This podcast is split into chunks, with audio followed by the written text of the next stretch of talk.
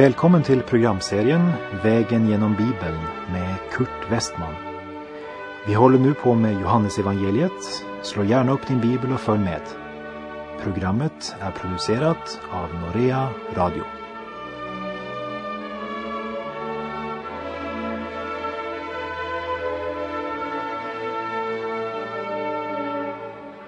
Johannes kapitel 21 innehåller tre huvudhändelser. Det första är fiskarnas erfarenheter vid Tiberias sjön som vi såg på i det förra programmet och som talar om Herren Jesus som Herre över vårt viljeliv och som den som vill leda vår tjänst och styra våra handlingar. Vi har nu kommit till vers 12 och därmed till den andra händelsen som är frukosten vid Tiberias sjön, som uppenbarar Jesus som vårt hjärtas Herre och som visar att vår kärlek till honom är motivet som driver oss till tjänst. Den tredje händelsen är att Jesus anger med vad slags död Petrus ska förhärliga Gud. Och det visar Herren Jesus som Herre över våra tankar och lär oss att bristande kunskap och skiftande omständigheter är ingen ursäkt för att inte tjäna honom. Hela kapitel 21 uppenbarar för oss att den uppståndne Jesus fortfarande är Gud. När vi nu vandrar vidare genom de sista verserna av Johannes evangeliet så låt oss minnas Jesu order till lärjungarna. Gå ut i hela världen och gör alla folkslag till mina lärjungar. Men han vill inte att du ska gå förrän du har ätit frukost tillsammans med den uppståndne och förhärligade Jesus. Det är något som har försummats av allt för många lärjungar. Johannes 21, verserna 12 till 14. Jesus sade till lärjungarna, kom och ät. Ingen av dem vågade fråga honom vem han var. De förstod att det var Herren. Jesus gick fram och tog brödet och gav dem och likaså fisken. Detta var tredje gången som Jesus visade sig för sina lärjungar sedan han hade uppstått från de döda. Tre gånger har Jesus uppenbarat sig för sina lärjungar efter uppståndelsen. I tre år har de vandrat med Jesus och hört hans ord. Nu är frälsningsverket fullfört. Döden besegrad och Jesus är uppstånden. Nu ska de inte bara höra, men nu har tiden kommit då Jesu ord och den tro som Jesu ord har skapat ska omsättas i handling. Tre gånger uppenbarade han sig efter uppståndelsen. För de första kristna var ordet om Jesu uppståndelse den bärande kraften i både liv och tro. Hemligheten bakom den iver och hänförelse som fick dem att gå vidare trots motstånd och svårigheter låg i det faktum att de visste att Jesus lever. Kraften som fick dem att gå in i lidandes gemenskapen med Jesus var att den uppståndne personligen hade uppenbarat sig för dem. Deras missionsglöd hade falnat av efter några månader om de skulle ha tjänat en Jesus som låg i graven. Men tre gånger hade han stadfäst att han var uppstånden och den bärande kraften i den apostoliska förkunnelsen och budskapet som inte bara grep människor men som också förvandlade människor låg i ordet om den uppståndne Kristus. Och det Johannes vittnar om här i kapitel 21 är tredje gången Jesus uppenbarar sig för sina lärjungar.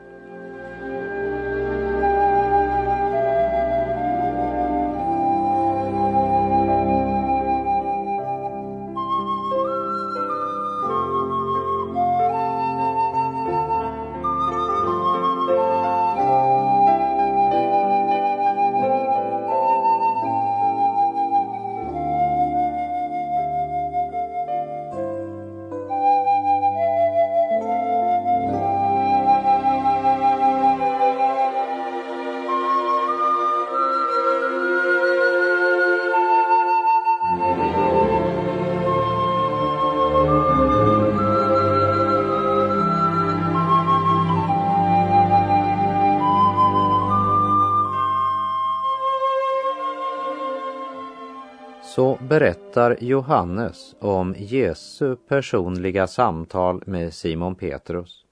Eller kanske vi ska kalla det intervju. Å ena sidan ytterst personligt med bara två parter. Jesus och Simon Petrus. Nu gäller det inte dem längre. Nu är det mig det gäller.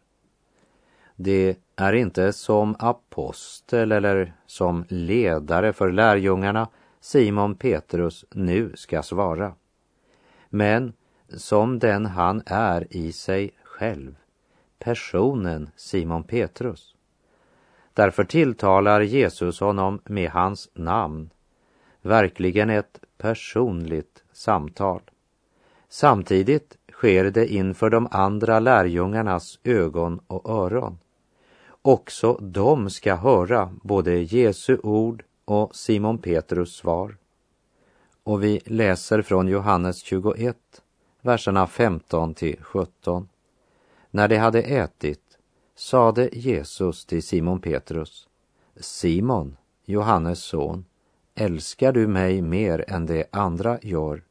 Simon svarade, Ja, Herre, du vet att jag har dig kär. Jesus sade, för mina lamm på bete.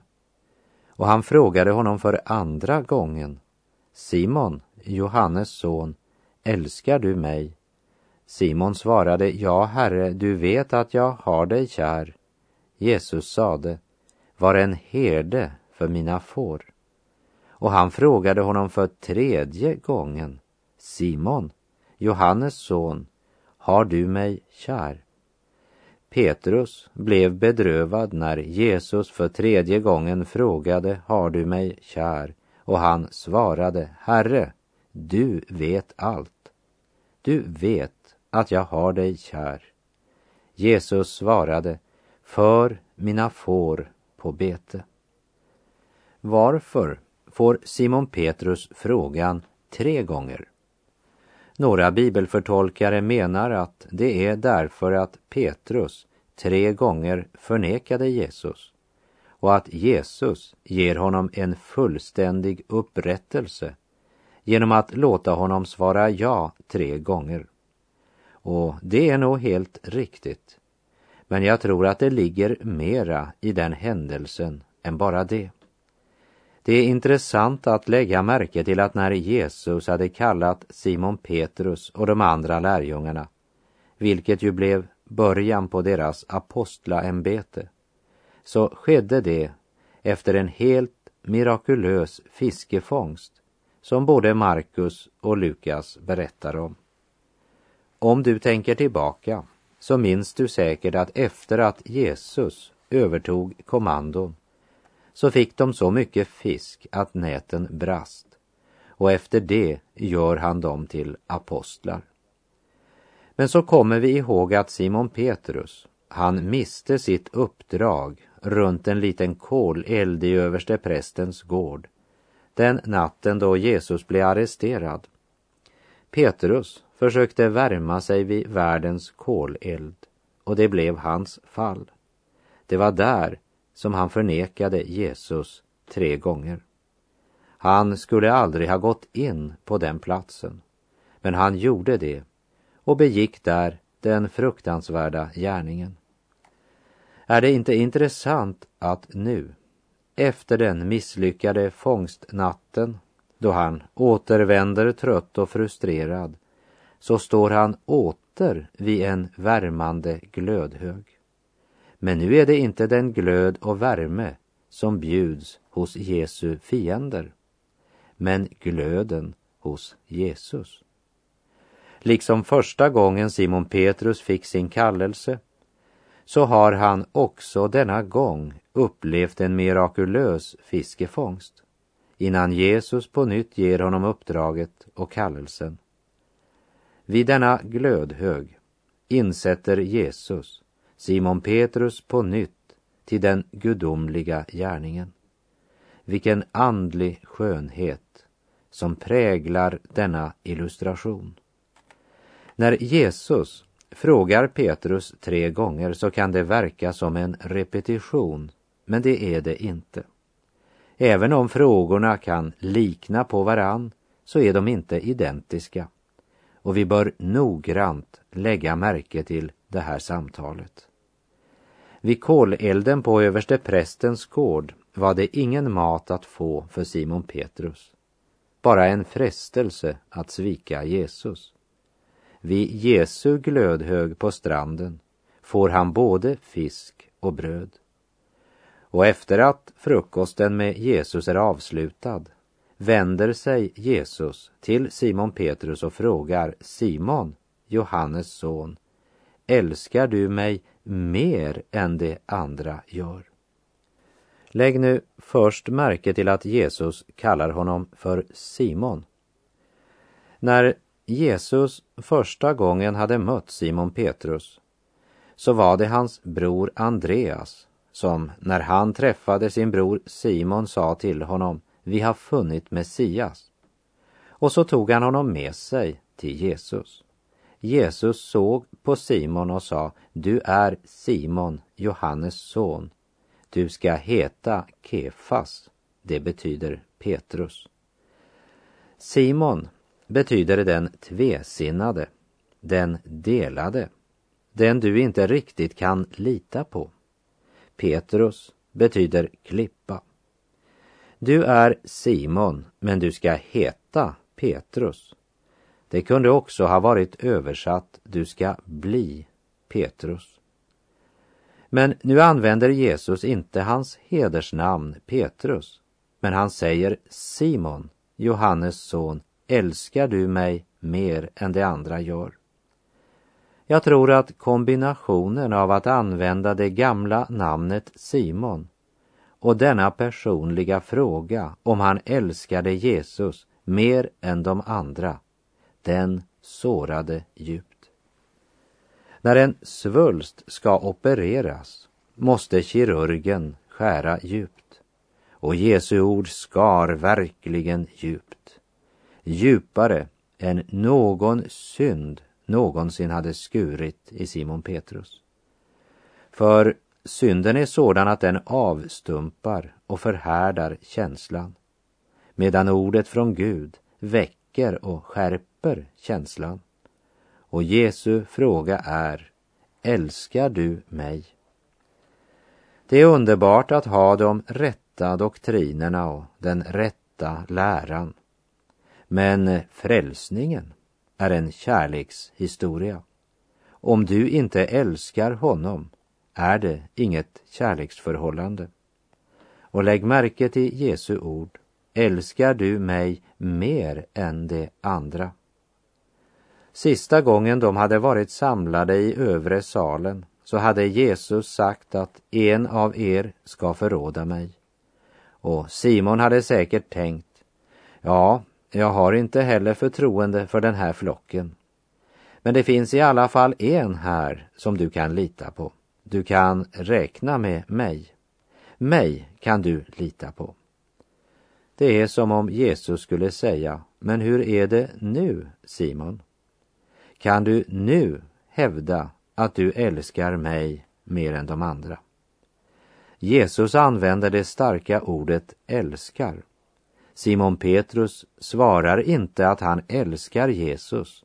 Han sänker nivån till Herre, du vet att jag har dig kär.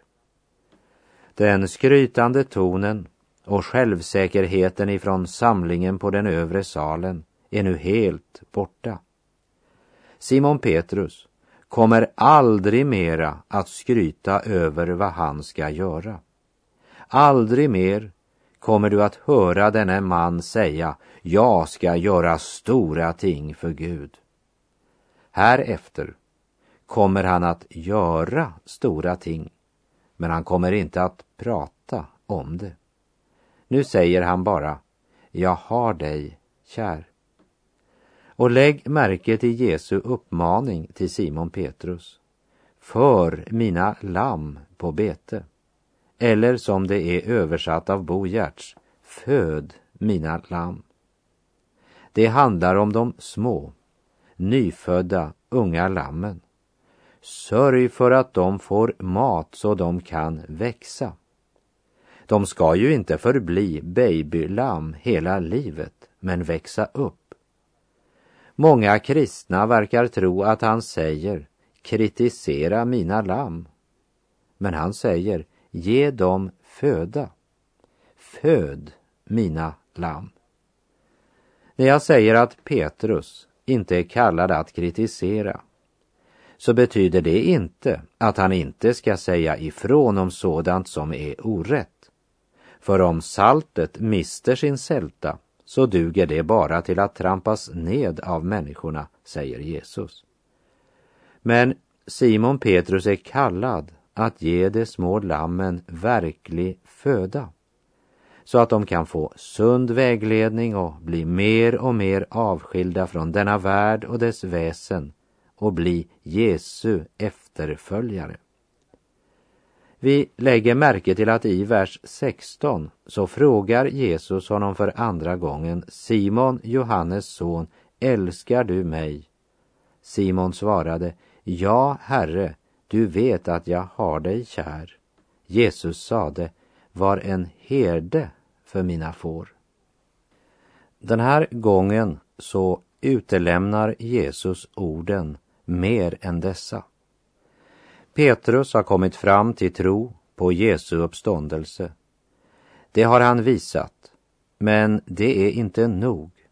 För i förhållande till Jesus är det kärleken det kommer an på.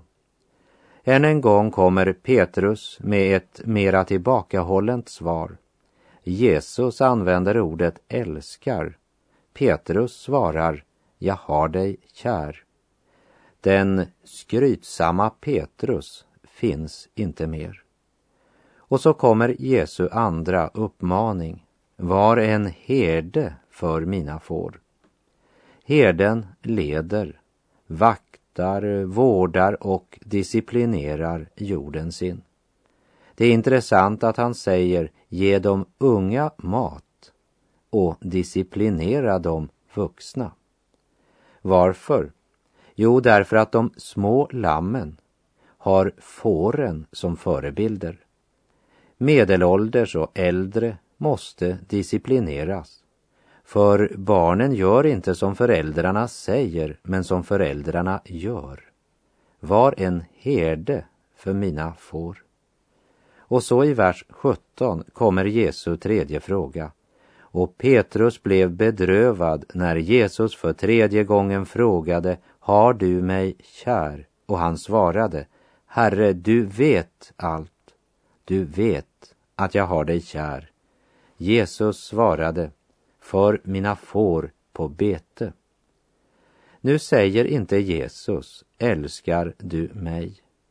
Men han använder Simon Petrus egna ord och frågar, har du mig kär? Smärtan sticker djupt i Petrus hjärta och själ. Inte bara för att Jesus tre gånger frågar honom, men han märker att Jesus har sänkt orden till Petrus nivå. Och som vi sa, Jesu ord sårade mer än någon synd kunnat såra. För synden är sådan att den avstumpar och förhärdar känslan medan ordet från Gud väcker och skärper känslan och avslöjar oss. Trots att Petrus med smärta kan minnas sina skrytande stora ord som han så självsäkert uttalat den sista gången de var tillsammans med Jesus på den övre salen. Trots all brist, sina felsteg, sitt djupa förnekande vet Petrus att Jesus är honom kärare än någon annan. Vem skulle tro det mänskligt sett? Men Petrus vet att trots sin skröplighet älskar han Jesus. Och så vet han att Jesus vet allt. Han förutsade förnekelsen, för han vet allt och därför hänvisar han till frälsaren själv i sin totala konkurs. Herre, du vet allt. Du vet att jag har dig kär. Och så följer Jesu tredje uppmaning, för mina får på bete. Fåren behöver inte bara disciplin, de behöver också mat. Och den herde som ska ge Jesu får mat måste älska Jesus. Och det är den grundläggande frågan. Älskar du mig? För alla aktiva i församlingen, vad uppgift än de har, så är den viktigaste frågan, älskar du Jesus?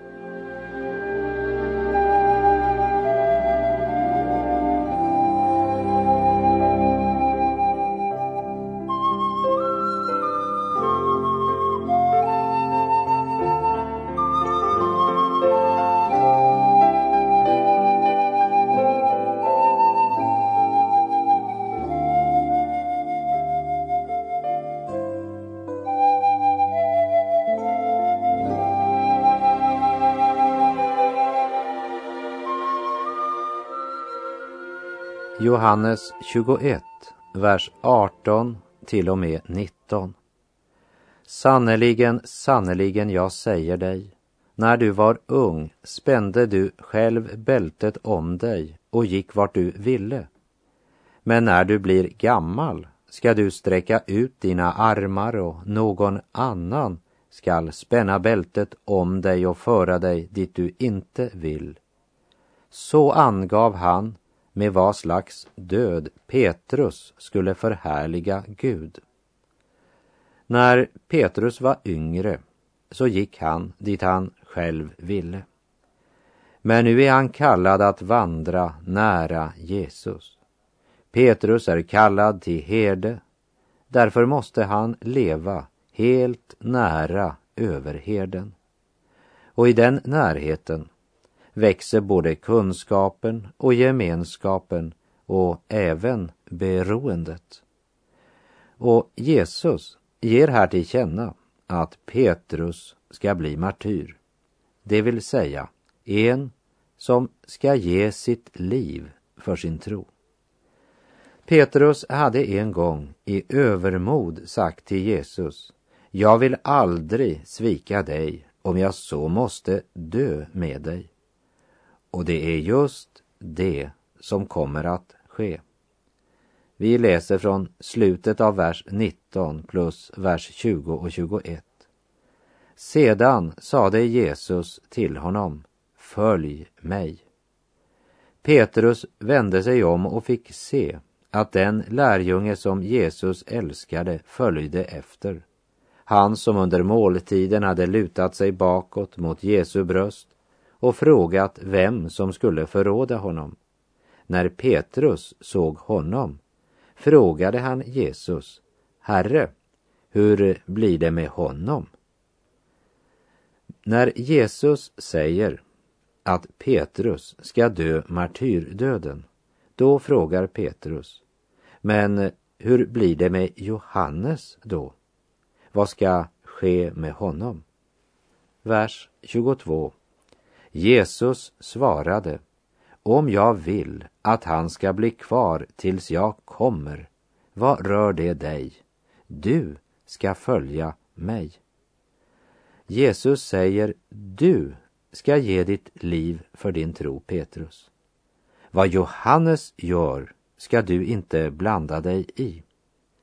Det är inte Johannes eller någon annan människa du ska följa. Men du ska följa mig, säger Jesus. Världen är full av människor som skyller på andra att de inte vandrar som Jesu efterföljare. De har tusen ting att klaga på när det gäller många bekännande kristna.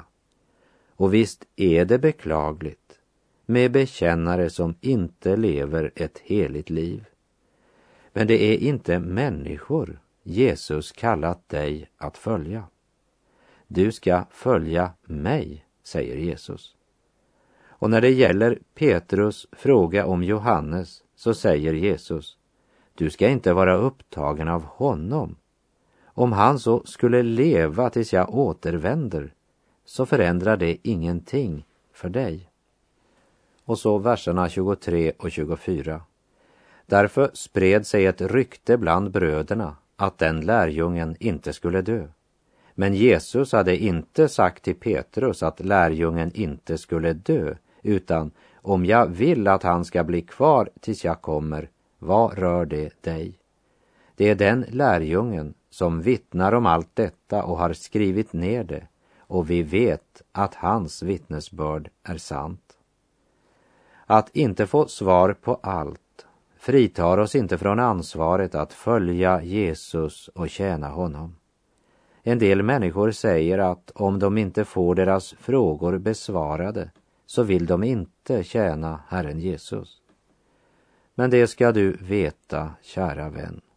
Det är massor av saker som du inte kommer att få veta och massor av saker som du inte behöver veta. Det finns sådant som inte rör oss. Det viktiga är att följa honom. Jesus avslöjade inte vad som skulle ske med Johannes. Han sa bara att om det var Guds vilja att Johannes inte skulle dö så hade det ingen inverkan på Petrus kallelse eller på hans skyldighet att följa Jesus. Och det är viktigt även för oss att inse. Petrus skrev i Petrus andra brev kapitel 1, vers 14. Jag vet nämligen att jag snart måste lämna det. Det har vår Herre Jesus Kristus gjort klart för mig. Traditionen säger att Petrus blev korsfäst men att han bad om att få bli korsfäst med huvudet ner eftersom han inte kände sig värdig att bli korsfäst på samma sätt som sin frälsare. Låt oss minnas det ifrån Johannes kapitel 21. Att Herren Jesus Kristus måste vara Herre över vår tanke. Herre över vårt hjärta och Herre över vår vilja. Om han inte är Herre på alla områden av vårt liv så kan han inte vara Herre i vårt liv. Vers 25. Jesus gjorde mycket annat och om var sak skulle skildras för sig tror jag inte hela världen skulle rymma de böcker som då måste skrivas. Herren Jesus Kristus är Messias, Guds son. Han är den som dog på ett kors och uppstod igen ifrån de döda. Han är evig Gud, frälsare och Herre. Och med det är tiden ute för den här gången. Herren vare med dig. Må hans välsignelse vila över dig. Gud är god.